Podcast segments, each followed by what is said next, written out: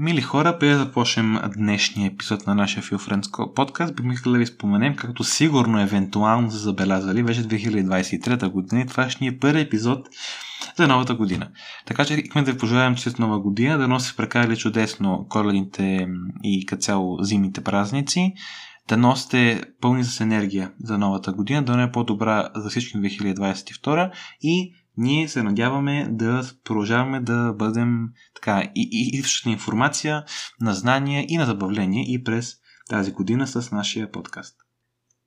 Да, както Алек каза, ще се опитаме да подобряваме и качество, и по-интересните ми, не че до сега не са били интересни.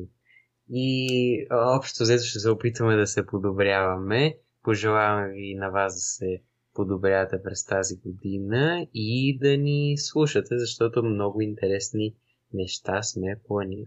Да, а сега да минем и към епизода наистина. Здравейте, ми слушатели! Добре дошли в днешния епизод на нашия Feel Friends подкаст, в който продължаваме да си говорим за интересни литературни творби в този сезон и днес ще говорим за нещо. Не, сигурно е литературно произведение, което обаче е толкова странно, че мисля, че може да го наречем нещо. И ми ще преди да първо така две неща. Първо, ако звучим с Пепи днес умрели, това е защото сме малко изморени. Но сме тук да съм епизода. И второто е, че тази книга, както ще видите, е не е за всеки. Вътре има теми, които може да ви сторят неприятни и така нататък. Така че имате го предвид, ако в някакъв момент усетите, че не ви е комфортно да се говори тази тема, се почувайте свободни, разбира се, да затворите епизода. Да, да, днес ще говорим за парфюма с Пепи. Пепи, здравей! Здрасти. Да, значи това е нещо, което още в началото трябва да кажем, че този роман съдържа много експлицитни сцени и се описват по един така доста подробен начин. Естествено, ние няма да ги да, да минаваме през всичко това подробно, но да, не, не е за всеки този роман и точно за това ми направи впечатление, че е бестселър и то световен бестселър. Така че това ще е нещо, което със сигурност ще обсъдим. Как всъщност този на, на пръв, поглед така отблъскващ роман ще, ще стане бестселър и сумати хора по, по света знаят за какво става въпрос. Да, може да започнем направо с, с сюжета. Така, днес ще си говорим за романа Парфюмът. Историята на един убиец. Като това е роман от немския писател Патрик Зюскин, публикуван през 1985 година. Романът започва с раждането на протагониста на един мръсен и мизерен пазар в Париж, Франция през 1738 година. Още в началото на живота си трудностите го сполетяват, като майка му се опитва да го убие. Тя не успява и е съдена почти веднага за предишно детеубийство и в последствие е екзекутирана, оставяйки бебето си рак. Така че виждате тук как започва този роман и може се види как ще продължи. Той е кръстен Жан-Баптист Грани, като Грани на френски значи жаба и е отгледан в сиропиталище. Детето е твърдоглаво и много самотно и в крайна сметка, след като порасва, става чирак при местен кожар. Това обаче, което е забележително при него, е изключителното му обоняние, което му дава възможността да различава най-фините миризми от сложни ароматни смеси и също така да ги надушва на много големи разстояния. В резултат на това той може да извършва на пръв поглед магични дейности, може да наречем, като например идентифициране на лоши зеленчуци, т.е. зеленчуци, които са се развалили, разпознаване на приближаващи посетители или навигиране в пълна тъмнина. Един ден, дълго след като е запомнил почти всички миризми на града, забележете на града целия, Гренуи е изненадан от една уникална миризма. Той намира източника на аромата. Едно младо, девствено момиче, току-що преминаващо през пубертет.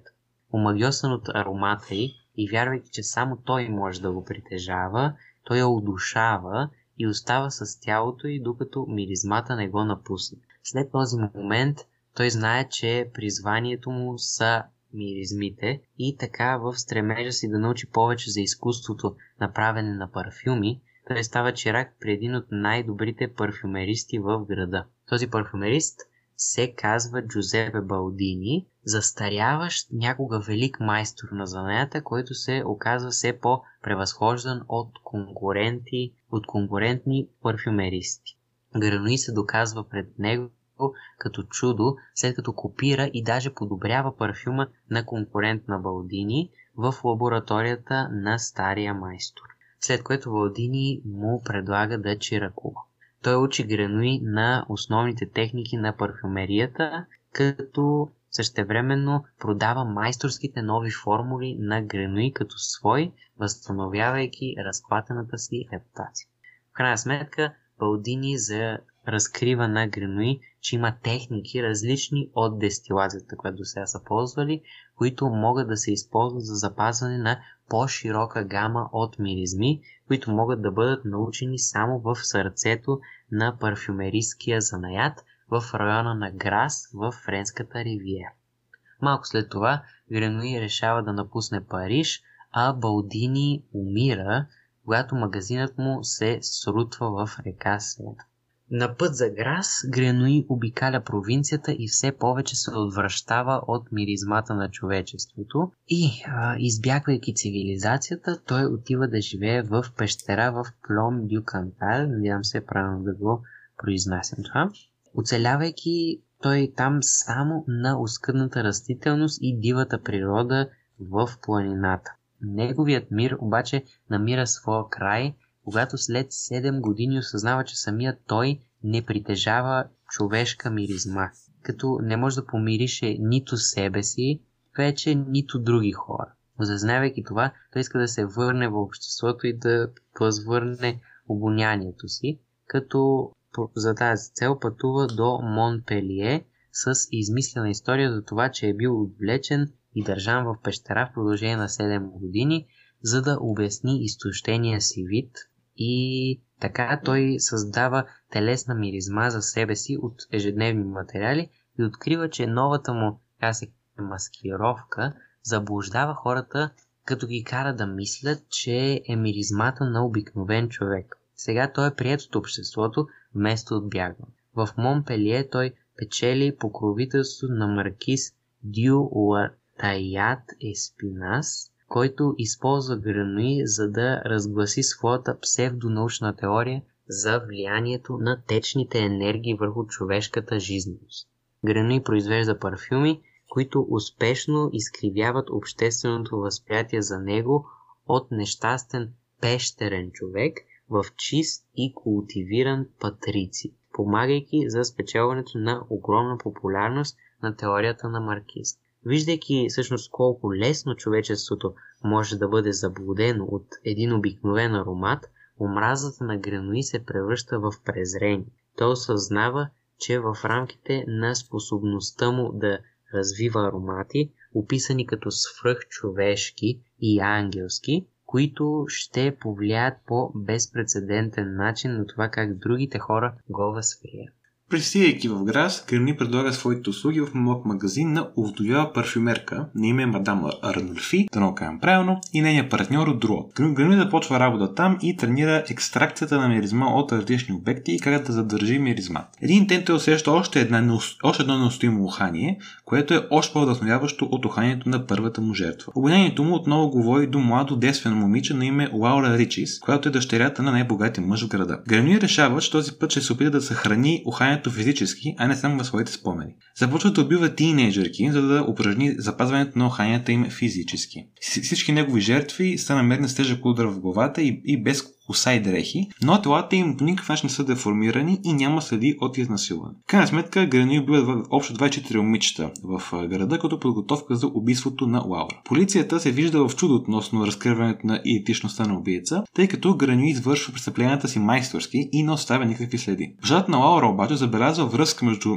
между жертвите и стига до извода, че дъщеря му най-вероятно е голямата цел на убиеца. Затова бащата я решава да премести Лаура извън града на по-сигурно място, но Грани усеща, че оханието му се отдалечава и, и следвайки го стига до тайното място, къде се крие Лаура. Една нощ Грани се вмъка в спалната на Лаура и най-после я убива, след което успешно запазва нейното ухание. Въпреки опитите на Грани да не оставят следи, този път полицията успява да стигне до него и се, и до по случая с Лаура, като в крайна сметка труповете на мищата са открити в кабинка извън града. Грани скоро след това бива арестуван и осъден на смърт. Обаче по пътя към, към публичната екзекуция в центъра на града, което тогава е било нещо прието, Гренуи си пръска специален парфюм, който сам е изработил от уханията на своите жертви.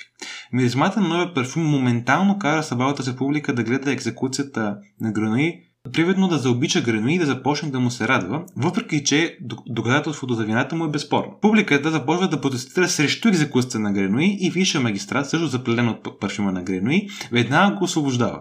Ситуацията стига до там, че бащата на Лаура моли Гренуи да му стане доведен син, а топата е в такъв екстаз изпитва такива силни емоции, че хората извършват масова оргия, за която никой не говори след това и която малко хора си спомнят. Така.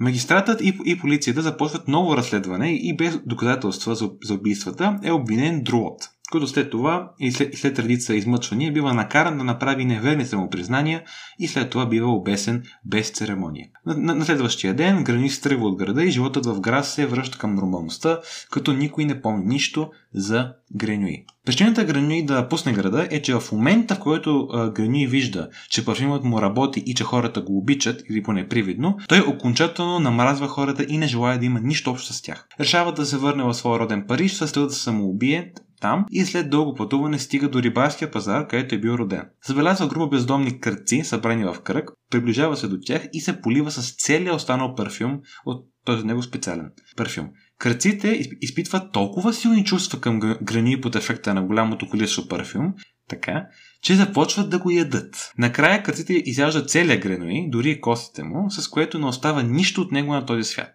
След като ефектът на парфюма преминава, кръците се срамуват от своето действие, но се убеждават, че са го сторили поради любов. Значи, да, това, това пак още веднъж го казваме. Такова, такъв сюжет, такива, ай, как да кажем, такива идеи и думи и картини не сме използвали в нашия подкаст до сега.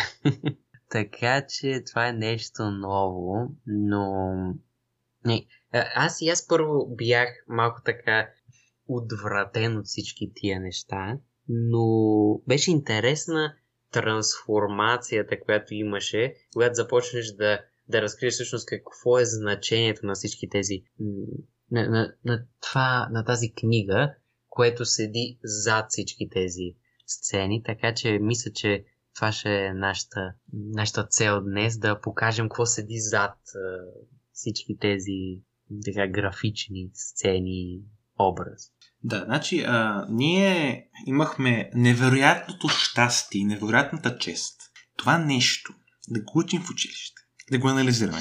Така, значи очаквам съвсем ненормално, но така. В реда на нещата е първата ви реакция да бъде какво за Бога чух, кой е написал това произведение и дали е легално този човек да е на свобода. Това бяха и моите, даже бих казал и нашите първи мисли. Но убеждаваме се, по-скоро ще убедим сега, че има неща зад всички тези много красиви идеи на Гренои.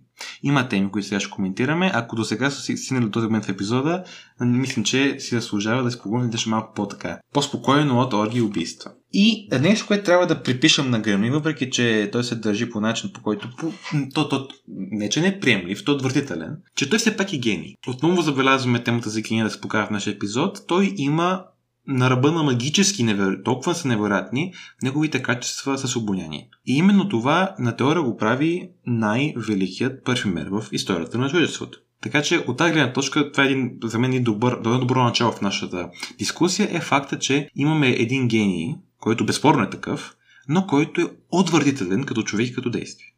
Да, то, тук имаме един друг вид гений. Защото до сега гениите, които сме разглеждали, бяха, те откриват нови неща чрез това, което имат, нали? И чрез наука, така нататък. И общо взето, те са, нали, революционерите в този смисъл на думата, че откриват нещо, което ще бъде основно за други хора да го използват и да надграждат над него. Интересното тук е, че кога...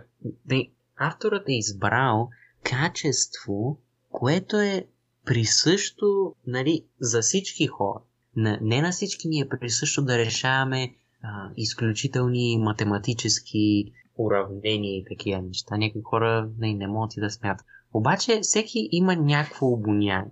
Интересното тук е, че той го прави това толкова силен, силен аспект и за да покаже всъщност колко е гениален, му придава нали, всички тези, дава всички тези примери, че може да се ориентира в тъмното, може да там какво може да, да надуши Лаура, когато даже я преместват в друг град, което е невероятно просто. И това тук ме навежда на, на мисълта, че когато използваш нещо такова, той трябва някакси, за да бъде гений, трябва да направи нещо революционно с таланта си, който е най-често миризмата, да, да, да доловява миризми. И парфюма е логична, логично продължение на това. Обаче, какво може да бъде още по-след парфюма, за остави това? И мисля, че зарад... в опита си да го направи изключителен гений, чрез обонянието му, стигаме до едни такива много брутални сцени, защото не казахме, че убива, колко беше, 24 или 4? 24. 24 момичета убива, заедно с Лаура, и прави един парфюм от всичките им миризми едно. Така че, да, според мен това е гений, който, е, който прекрачва абсолютно всички граници, за да може да развие потенциала си. Но позволете ми на мен тук сега да кажа, това е това, което ще кажа, се надявам да не го пратите на Геде Боб, че все пак това, което прави, му помага наистина да се развие гения. Това, което прави в своята, ако, ако погледнем чисто от гледна точка на стремежа на гения да се изяви, е правилният подход.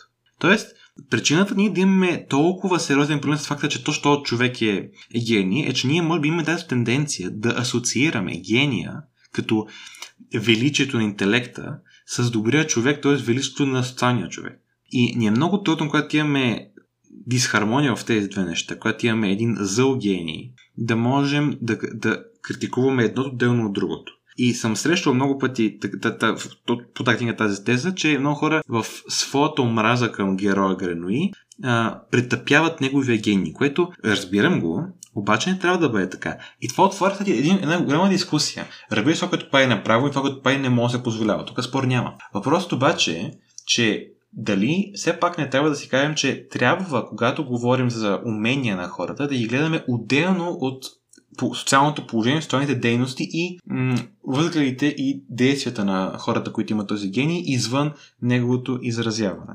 Което е малко тежко да се каже, но чисто ръжано би трябвало да бъде така. Но да, основното е това, че имаме този контраст между това, че ние гледаме гения като, винаги като нещо, което трябва да бъде на пиедестал, издигнат нещо, което трябва да бъде хвърлено така нататък, в случая само това не може да направим с гръбни. Да, аз това си мислех добре. Ако дадеш, а, ай така да кажем, понеже ние нали си говорихме в, в сезона за великите личности, си говорихме за Раманужан. Да. да кажем, понеже той гений математически.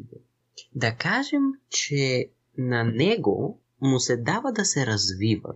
Дават му се книги, развиват се, развиват се, развиват, развиват се. И изведнъж му, някой му спре развитието. Тоест не, няма повече достъп до информация, не... Просто му се спре развитието в областта на математиката. Това няма как всъщност да се случи. Защото той се ще намери някакъв някакъв вариант, някаква книжка, нещо ще намери. И той е бил в Индия, прочел е една книга, която е била математическа и там всичките неща са такова. Тоест, аз пак казвам, че може би гения винаги иска да се прояви, когато е много силен. Нали, ние сега говорим за много екстремни случаи. Когато, когато е много силен, винаги иска да се прояви, т.е. той ще използва всяка една възможност да го направи и тук е много добър пример Грани, защото виждаме в какви ужасни условия се ражда. Той е, отрасъл сиропиталище, където е изключително самотен, никой не го харесва. Работи ужасна работа при този, при този кожар, отнася се ужасно с него и все пак то талант негов успява да се изяви, успява да стигне до е, един майстор на, парф, на парфюми, оттам нататък да се изяви при него и, и да стигне и лимита на това, да, т.е. да казва, аз правя изключително невероятни парфюми от всичките тези неща и той като му казва вече още информация, че може да се взимат миризмите и на други предмети, освен на и на цвет, тя и такива работи, тогава вече гения пак се освобождава и казва, аз това ще го разбера и ще стигна до макс. Така че тук е основен това, това което се опитваме да кажем и с това, тази първа част на дискусията е, че Грено и общо има две опции. Едната е да да бъде гений и да се развие колкото се може повече, а другата е да, да си остане на едно ниво, което ще бъде, което ще бъде допустимо за обществото, е така да го кажем. Примерно, ако той си беше останал в и, и беше наследил, да кажем, парфюмерийния бизнес на, на този, как се казваше, съврах го вече. Да, на този човек, който отива при него, тогава ние нямаше да, нямаше да имаме никакъв проблем с него. Не, да, да, без да имаме предвид не, това, това, че преди това е убил а, момиче. Това, това се едно, че не се е случило. Така че, да, общо дето това е идеята, че е имал две, две опции. Едното е да си остане, да не развива повече гения си и да, а, да се, да е в, как да кажем, да е да не разрушава социалните норми, моралните и така нататък, а другото е да развие много. Аз сега мисля обаче, че, че тези две опции му ги предаваме ние като читатели. Той за мен може би не е имал тази, тази опция всъщност, тъй като тук искаме една вече малко по-така интересна теза, не е толкова лесна за доказване все пак, че геният по принцип не може да осъзнае и да разбере защо някои социални норми са така. Защото геният не е просто адски умен човек. Първо, част умен човек, второ, в една област.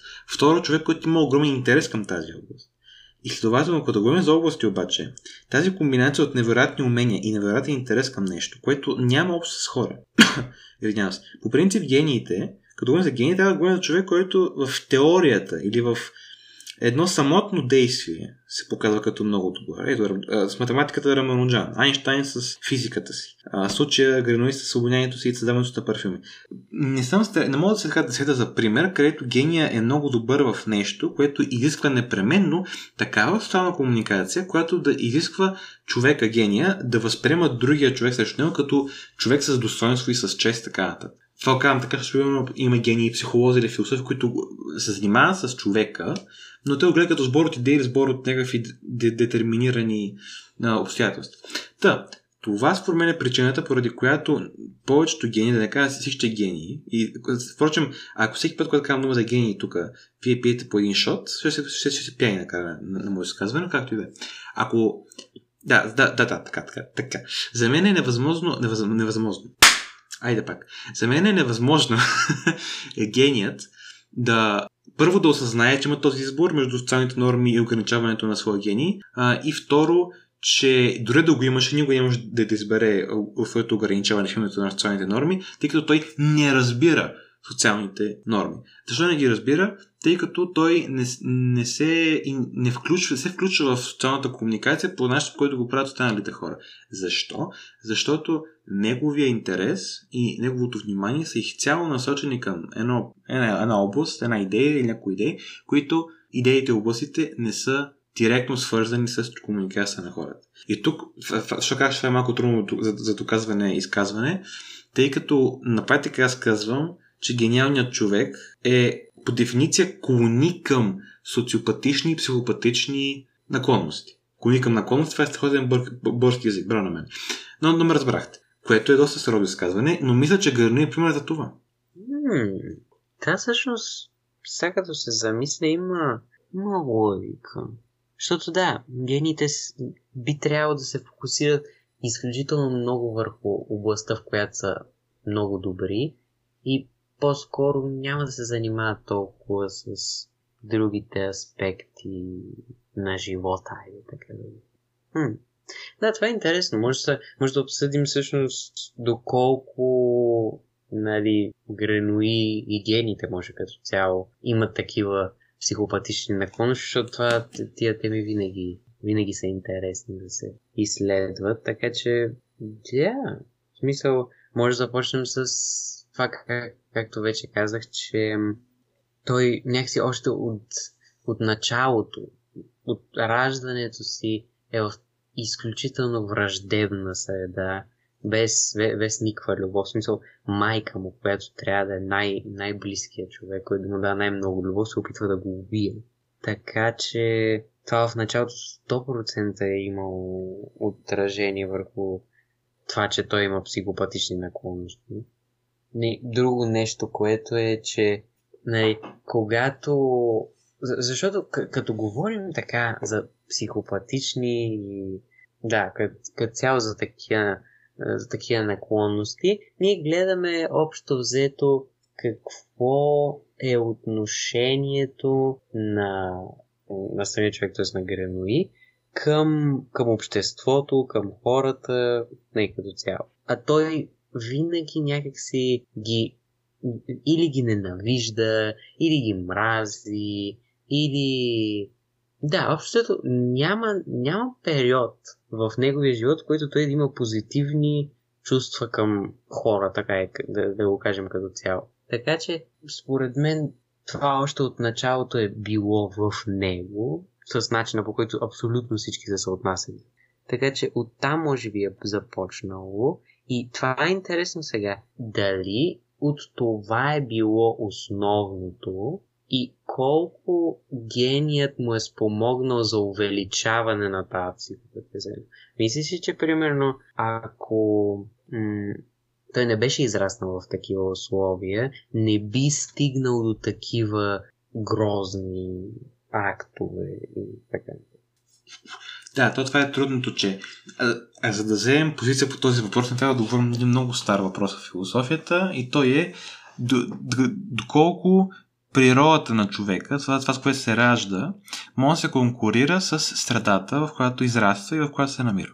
Въпрос, който мисля, че така и не може да намери категоричен отговор нито от науката, нито от философията, толкова доколкото не можем да имаме категорични доказателства и аргументи за което двете неща.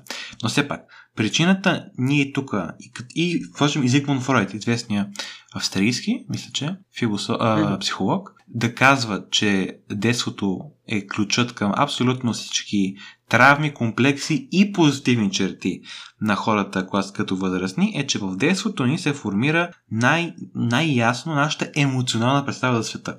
Ако някой, евентуално за първ път си пуска нашия подкаст, може да не го знае, останалите съм убеден, че, си, че го знаят, че според нас има два основни вътрешно-психологически фактора, които, с които може да обясним голяма част, да не кажа всяка част, от нашия мисловен процес. Това е емоцията и рационалността. И рационалността играе някаква роля в детството, но категорично основата е емоционалността.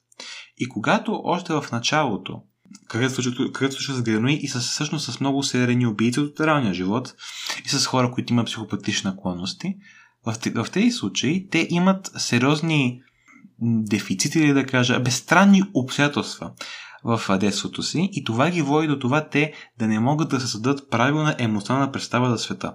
И това е много важно, защото геният, който е траснал в една здравословна а, среда като дете, за мен поне, сега да, да, бъде в контекста на, на Гърной, има как, ако попадне на правилните хора и му бъде показано какво са тези социални норми, какво представлява комуникацията с хора по правилния начин, аз твърда, че има как гения да успее да се напасне, не изцяло толкова, доколкото да не е конфликтен с обществото, тъй като то има този потенциал, който му е даден от тази здравословна среда.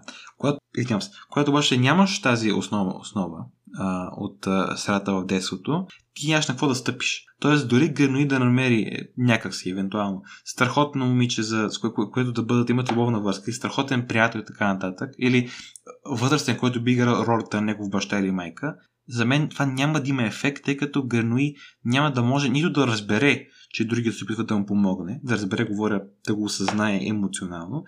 И дори и да го осъзнае, няма да усети важността на това нещо. Няма да му пука, казано на по-прост език, тъй като няма тази основа. Така че със сигурност психопатичните и социопатичните наклонности до голяма степен, смея, смея аз да твърда, могат да се проследят до детството на човека, тъй като не че социопат и психопат означават и първото, как да го разбираме, човек да не разбира или да има и агресивно отношение към обществото, а второто е човек да не разбира или да, или да може да манипулира чужите емоции на хората. И двете за да се случат, трябва да има сериозна турбуленция, така да се каже, в емоционалния свят на човека, а това означава най-вероятно турбуленции в детството. И Гернуи наистина има възможно е лошо до детство от всякъде. Той бива неглижиран, той няма семейство, той, впрочем в книгата е показано, че Гернуи е жаба на френски, той е грозен. Той наистина е грозен като външен вид. Това допълнително увеличава и огнетява положението при него. М- така че мисля, че внимателният щето може, е можело да усети на където в роман още в неговите първи страници.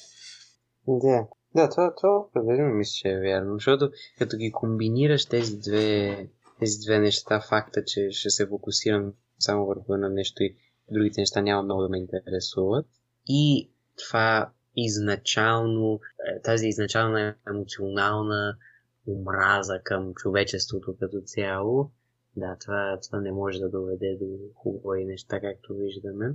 Между другото, интересен детайл в книгата, който с тебе обсъждахме, не, като планирахме какво ще говорим този епизод, беше, че всъщност в, в книгата общото, когато да, винаги има контраст между възприятието на Гренуи за самия себе си и това как го възприемат хора. И тук показваме не, последната сцена, която е. Той толкова мрази всичко и не, не иска да живее вече. Тоест, той себе си не се смята за абсолютно, за абсолютно нищо. Той иска да си, да, да си отнеме живота. А другите, които всъщност го изяждат накрая, го смятат за бог. Да те казват, че го обичат, направили са го това от любов. Тоест, пълен контраст между, между чувствата. Другото, което е, че той, когато прави парфюмите и, и, и смесва различните неща, той тогава започва да се чувства много силен, започва да се чувства като а, почти като бог започва да се чувства. А, друг, а тогава хората най-много го мразят и полицията го издирва и, и, и всички ги е страх от него. Така че това е интересно, е интересен детайл в книгата, който ни помага всъщност още малко да разберем отношението му с, към хората. Да, то не е голяма изнада при положение, че ако човек никога не разбере социалните норми, тъй като след тук малко отима извън темата, но пак ще, ще направим този, тази екскурзия мисловна, защото мисля, че е интересно. Истина е, че социалните норми не ограничават. Това е идеята им. А, ако вземем един човек див в природата, в своята, така да се каже, естествено животинска среда, той може да бъде буквално какво се иска. В обществото не е така. В обществото сме се разбрали, че се ограничаваме нашите свободи, и нашето поведение, за да може да изградим някаква цивилизованост, да имаме ни правила, с които да можем да просперираме заедно. Това да е добре или зле, ако има някакви съмнения евентуално или къде да чуете разговор по този въпрос, има епизод за Тед Кацински в миналия сезон, който на петка се аргументира, че трябва да се върнем към този животински начин на живот. Както и да. Та, когато има тази ситуация, когато има един гений, който иска да развие своята способност максимално много, той на практика има нужда от пълна свобода, за да може да стори това. Е, дате му да пълна свобода, или поне да задължи така пълна свобода, той трябва да наруши малко или много, в случая адски много, социалните, социалните норми, които той така или иначе не разбира. Не може да осъзнае защо ги има и каква е техната роля и функция. Това е едното. Другото е, че много добре това се вижда в факт, че той прави парфюми. И тук ще, малко, Пепи, ще помоля нещо нестандартно да направиш, ама много бързо, само за секунди, искам да ми кажеш три думи, които ти хрумват, като чуеш парфюм. Ми, Франция ми хрумва, хрумва ми сладост и нежност. Не. Супер аз като си го мислех, моите първи асоциации бяха жена, рокля и целувка. Да вземем тези шест думи. Значи жена, рокля, целувка, ти каза Франция, сладост, нежност, нали? Това всичко е съвсем очаквано, създава един образ на, на нежност, един образ на, крас, на красота, на е, позитивен образ, желание човек да се доближи до тази аура, която създава понятието парфюм. Обаче Гренуи използва парфюма по с възможно най-противния начин. Той вкарва вътре уханията на, сво... на, на трупове на мъж, които той сам е убил. Той използва парфюма, за да манипулира хората.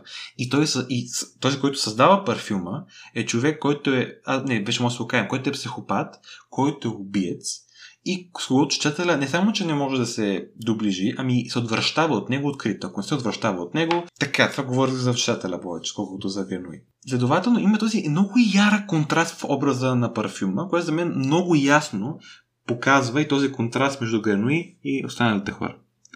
Всъщност, мисля, че парфюма някак си е... Понеже Гренуи, още от началото виждаме, че не е за някакси не е за това общество. Той, той не е бил искан като дете от майката. Тоест, той винаги е бил отхвърлен от това общество. И мисля, че парфюмът е ключа му към социалното надмощие, така да го кажем, и факта, че всички започват да го харесват. И това е другото, че когато той осъзнава това, защото ние не казваме, че в началото той не, не, още не може да осъзнае всички тия работи. Според мен, когато осъзнава, че той наистина е такъв, че той не е никога не е бил приеман в това общество и, и няма и да бъде прият без парфюма си. Парфюма става един празен, е, е, едно празно средство. Е така. И мисля, че то губи тази магичност, този гений, който той му придава все едно. И аз мисля, че точно за това той се самоубива, защото накрая вече парфюма няма смисъл за него. Какво като е прият от обществото? Това не е той, това е парфюм. Така че и, и, и аз за мисля, че абсолютно нищо не остава от него. В смисъл, не умира да, да, да, да има гроб някъде, да, да се знае, че е живял. Не, абсолютно нищо не остава от него. И това е интересен, интересен малък такъв, малка подробност, е, че всъщност и човека, при който той чиракува, също умира. Така че, общото хората, които са го познавали, майка му, умират. И така изведнъж оставяме впечатление накрая, че въобще не е съществувал той. Така че това е... Да, това може би се случва, когато не, когато осъзнае каква е всъщност неговата роля и какъв е той в обществото. И то, това ще настава нищо от него. Говори, сега тук, знам, че това като го казваш, ще се гръмте вие, които слушате, но моля ви, отдържете.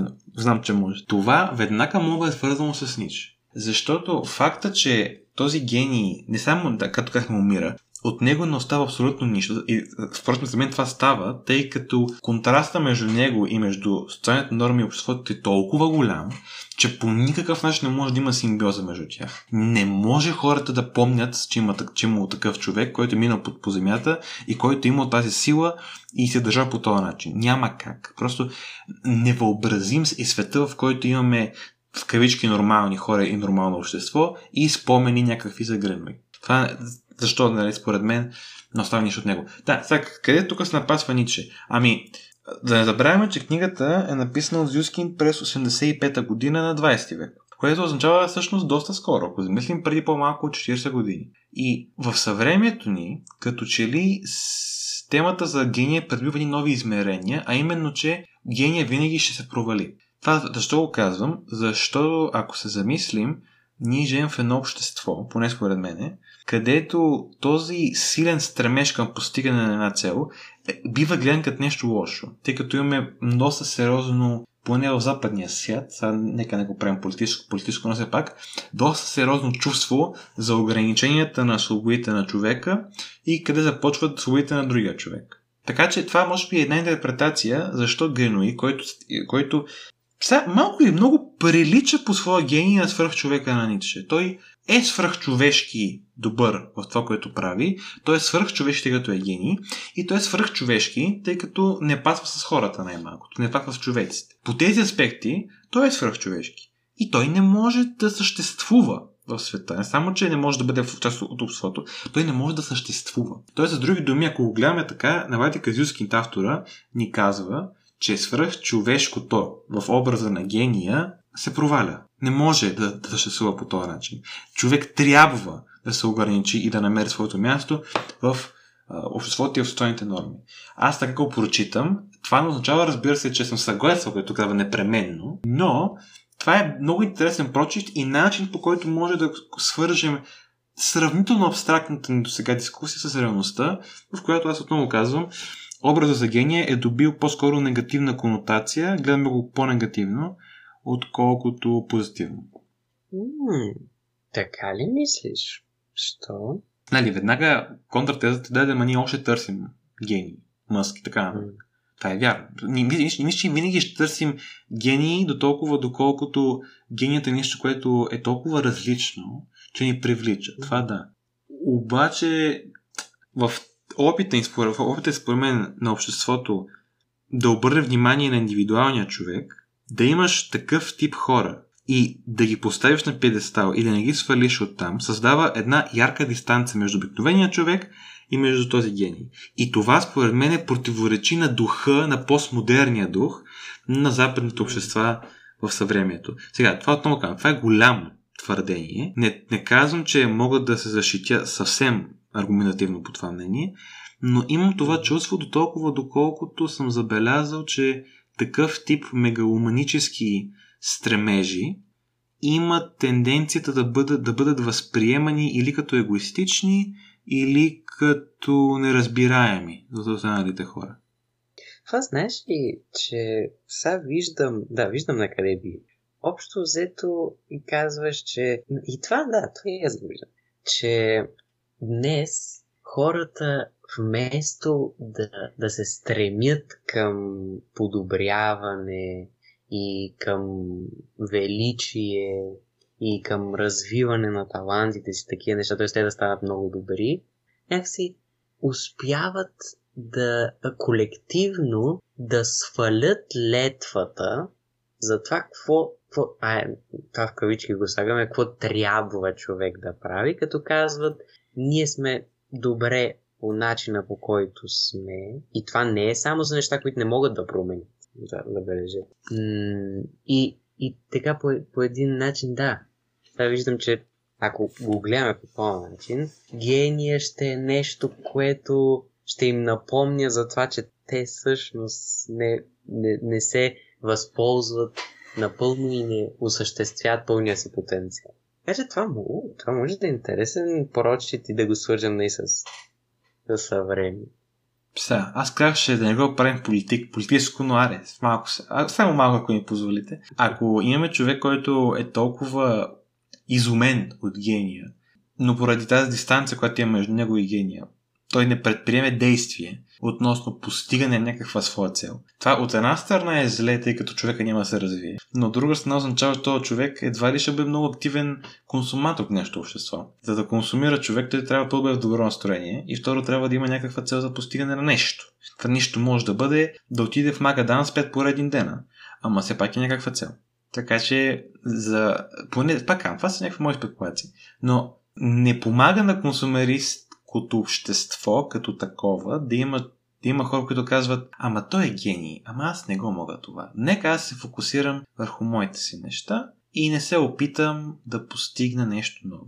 Пак това е добре, добре е, че не е така, тъй като хората могат да се опитат да се себе преодолеят и да се подобряват, но обща картинка, според мен е много по-вероятно, че така наречените куководи, я, това тук да е в конспирация, хората, които имат властта в, в, в пазарите, в големите общества, едва ли се интересуват дали на Тошо и на Гошо му е добре и се себе реализира. Факта, че толкова много се борим срещу идеята на гений като недостижим, толкова много, за мен по-скоро е заради тази консуматорска нотка. Нали, Макс е казал, след така са потоса на пари. Да. Това е, това е интересна идея.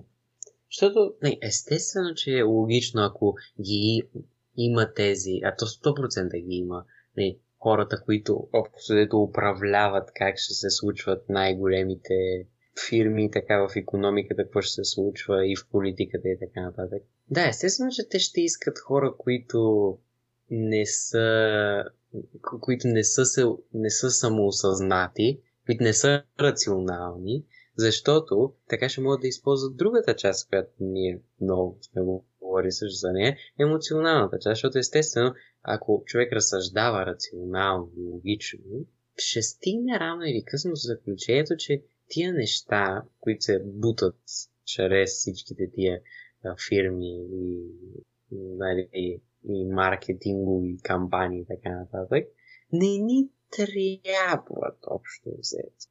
Така че, не, аз не, сега не говоря за базови неща, знаете се някакви глупави, импулсивни начини да накарат хората да купят неща. Но да, това, това е другото, че то, човек, който не е рационален, много по-лесно се манипулира. Така че може и за това малко да поговорим, как е, всъщност Гренуи ни показва колко лесно манипулируеми са хората чрез емоцията. Защото ако се замислим, това, което той прави е пълен контрол, добива пълен контрол над хората, те, те го обичат, обожествяват го, чрез емоция. Това как постига тая емоция няма значение. В случай е, че с миризма, ама това може да се постигне и по други начин. Така че, ето, може би тук е, малко загатваме в това как работи всъщност обществото. О, да. А, опите. Само впрочем, не знам ли да забелязват нашите слушатели, че това съм как всъщност, че действието се развива в края на 18 век във Франция, което е около периода на Френската революция. И това за мен въобще не е случайно, тъй като Френската революция, и тук сега аз си казвам, аз подкрепям идеалите на революцията тази, но това не означава и, че не трябва да се споменава, че това е било една умопомрачителна ситуация с невероятно луди и немислими неща да се случват, невероятен терор да упражнява именно тази маса революционери от третата клас, така се каже, на френската монархия. Така че мотивът за лудостта опит е исторически е поставен в много правилна епоха от автора Зюскин. И освен това, наистина емоционално хората могат да бъдат повлияни по-добре. Това да сме коментирали вече в подкаста си, но е по-трудно рационално да почнеш да влияеш на тълпи, тъй като за да може Примерно, ето, да кажем една топа 10 души или 100 души.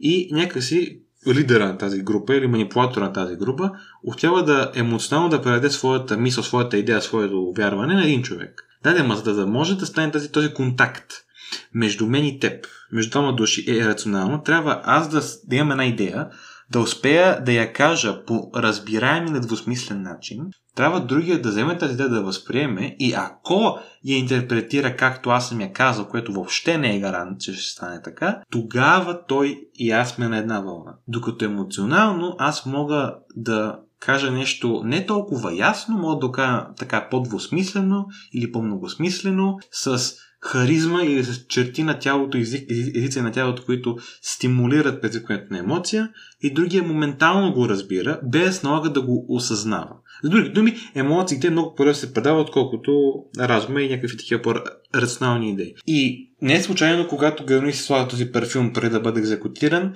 имаме изключителна проява на невероятно силни емоции при хората. Затова Юскин за мен така го е избрал, е избрал тази сцена.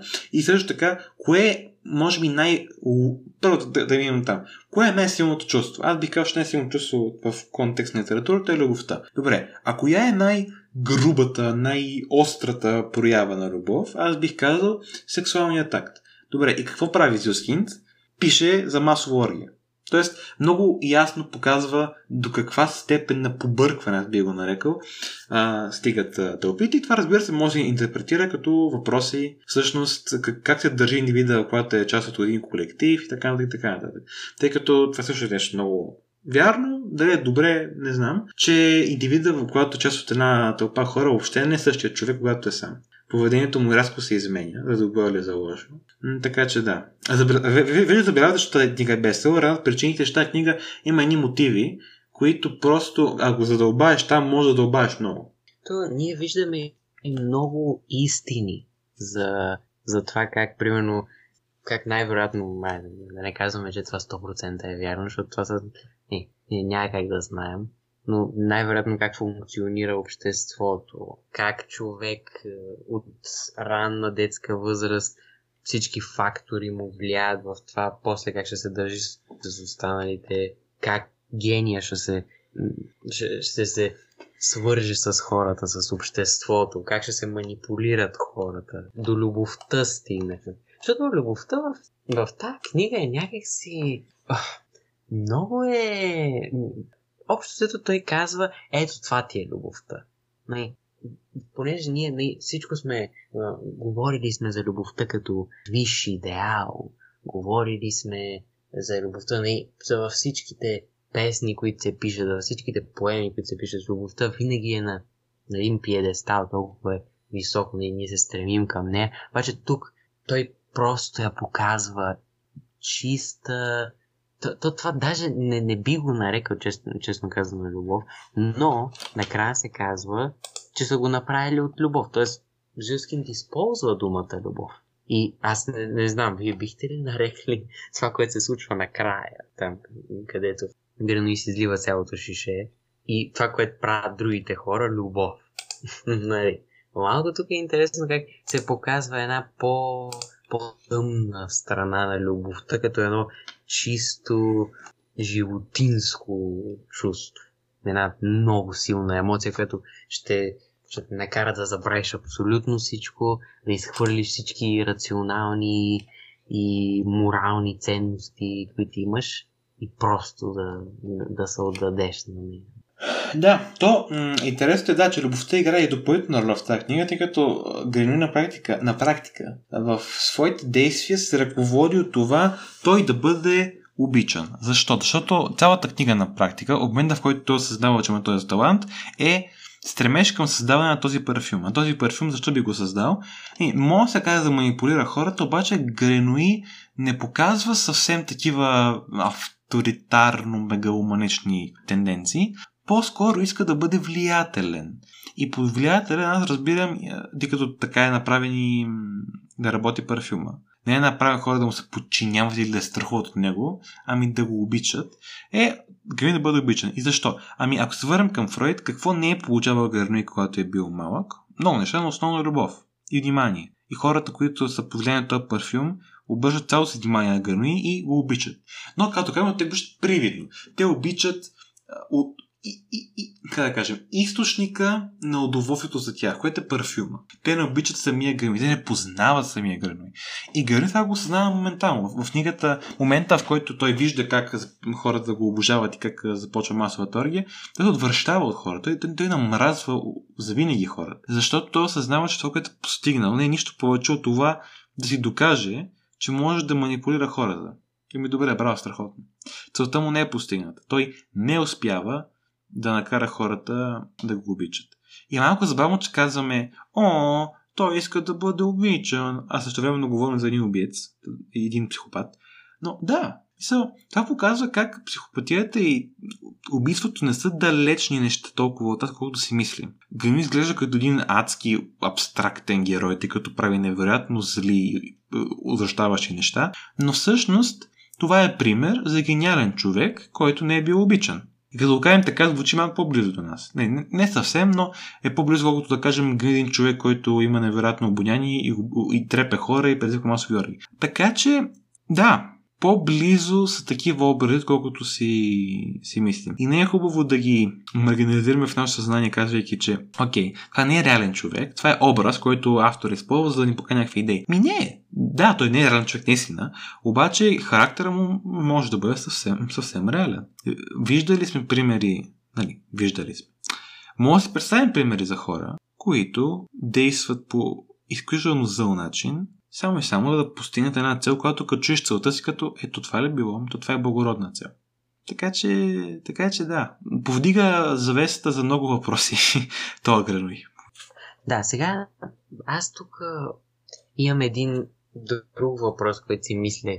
Сега, понеже ние нали казахме, че с всичките асоциации, нали, които свързват ни ай така ни изплуваха в съзнанието, като говорим за парфюма, беше красота.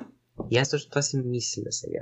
Може ли да кажем, че начина, гениалността, майсторството, с което Гренуи смесва различните миризми и прави един такъв парфюм, може да се нарече изкуство, както някой ще смеси боите и ще нарисува една картина. И всъщност достатъчно ли е да кажем, че това е изкуство, само защото успява да, да има такъв изключително емоционален и много, даже володяващ, така да кажем, ефект върху хората, чисто емоционално, или според теб трябва да има и рационален аспект на изкуството, за да мога да го наречем така изкуство и съответно грами артист. И тук преди да отговориш, ще добавя едно нещо, че сега, ако не сте забелязали, ние вече се отдалечаваме от Гремли като убиец, всичките тия ужасни неща, които е извършил, просто защото това мисля, че вече достатъчно го говорихме, то е ясно, така че сега може би малко ще се ще разгледаме други негови То, ситуация е такава, че ние нали, в сезона за изкуството в началото казахме и аз още го вярвам, че няма дефиниция на изкуство, ами има се едно, може да кажем, обективно изкуство е това, което човек създава с цел да бъде изкуство. А субективно е, аз виждам нещо и казвам това е изкуство.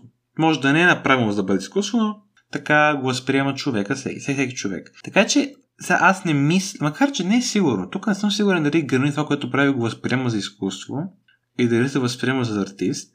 Клоня към да, тъй като има моменти, където Гърни сам се хвали колко невероятни са неговите творения, което може да бъде знак, че го възприемаме по един естетически начин, но във всеки случай, тук е интересно, че как дефинираме артиста и как дефинираме изкуството. Тъй като не е, за мен не е задължително един човек да създава нещо, което е наше изкуство, за да може да бъде наречен артист. Артист по-скоро има един усет към света. Има едно, едно осъзнаване на реалността по един доста емоционален и свой си начин. Сега, дали Гърнуи го прави по този начин? Аз бих казал не всъщност. Защото Гърнуи не осъзнава света около себе си. Той е в конфликт с него. Той не желая да разбере какво... Не желая. Той не може даже да разбере какво са социалните норми какво... и как работи обществото и какво са чушките отчения и така нататък. Така че в по, по тази доста, това е леко флуидна дефиниция на артиста, човек, който има такова отчение към света, но все пак, той като няма отношение към света, той не може да бъде артист. От друга страна, това, което прави, за мен лично, е субективно изкуство. И биха съгласили много хора, ако се абстрахирам от факта, че Герно е убийство така нататък, да, да се създаде толкова невероятна миризма си е, за мен е естетическа наслада. Това е изкуство. Дали той го възприема като изкуство, мисля, не става ясно в книгата, но да, във всички случаи аз бих казал, че това, което прави е изкуство, но той не е артист, тъй като е в конфликт с обществото и с света като цяло. Интересна е, интересна е тази история. Това, което виждам в този епизод е, че има много различни теми, които могат да се, да, да се откриват, когато, че, когато човек чете това произведение разсъжда над него.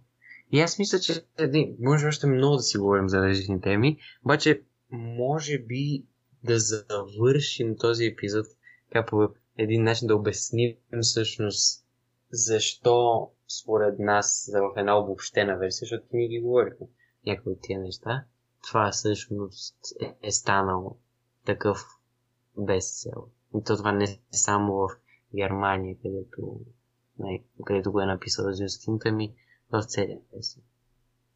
Да. Ти каза ми, че основната причина е факта, че тази книга, макар да има един доста целенасочен сюжет, обхваща различни теми и го прави по един доста провокативен начин. По начин, по който включва в себе си доста чувствителни теми, като убийство, като, като оргия и така нататък. Това е едното. Другото е, че ние казахме, че това е роман. Добре, супер. Тук спор няма, тъй като проследява буквално живота на човек от началото до края. Но какъв роман е? Криминален роман? Може да се каже. Защото има елемента на това, че не мога да намеря убийца. Роман, където главният герой се превръща в нещо, осъзнава нещо, продолява нещо, да, той осъзнава, че е гений и стига до своя максимален потенциал като гений.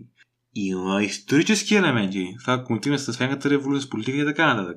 От друга страна, това, което прави Гернуи, не е съвсем реалистично. Не може да допуснем, че има такъв човек наистина, т.е. има елементи на фантастиката. И разбира се, освен, че има исторически елементи с политиката, си има и чисто политически елементи, измерения. Това са областта на теопите. И сега ти, и, ние какво ще кажем? Това е криминален роман, исторически роман, фантастичен роман. Какво е това? Именно тази липса на, на конкретика е доста постмодернистична и доста отваря вратите към много широка публика, тъй като един вид, сега като Приловков, според мен, това е малко много странно сравнение, всеки може да намери това, което търси в тази книга. Ако човек е дошъл с идеята да намери една тъмна история с един доста странен край, има го. Ако другият човек е дошъл да изследва психология в тази книга, има го. Философия има. Фантастичен елемент има. Темата за гения има я. Така че случая, по доста парадоксален начин, неопределеността прави книгата изключително интересна и изключително популярна.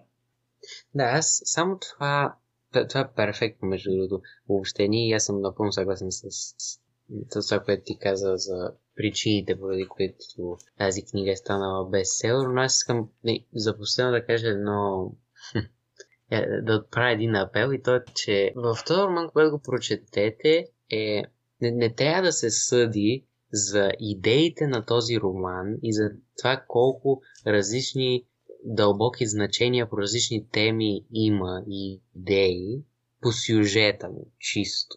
Защото, когато прочетете сюжета, това е ясно, вече го казахме няколко пъти, не, на никого не му е, не, в началото не му е много, приятно. Така че аз това бих, бих апелирал да, да се погледне зад всичко това, защото се крият много, много интересни неща. Се спомням колко трудно беше аз да кажа през учениците сега, не само, който е чул тази книга и когато аз казвам, ми това е една страхотна книга. Ме гледат, едно съм им казал, че съм убил 25 котенца и в момента вкъщи си правя а, такова, си правя някаква дреха от кожите им. Едно съм им казал някаква изключително гнусна реалност и едва ли не как може такова нещо да даде от моята уста. Така че, което каза за мен е много на място. Наистина, има всякакви сюжети, той, тази книга не е направена целенасочено гадна. Не е направена да, да предизвиква от вас емоция на отвращението и, и това да е. Има и такива книги, има такива филми. Целта е да ви отврати или да предизвика някаква друга силна емоция от вас и това е. И но това са книги, филми еднодневки. Това не е еднодневка, според мен.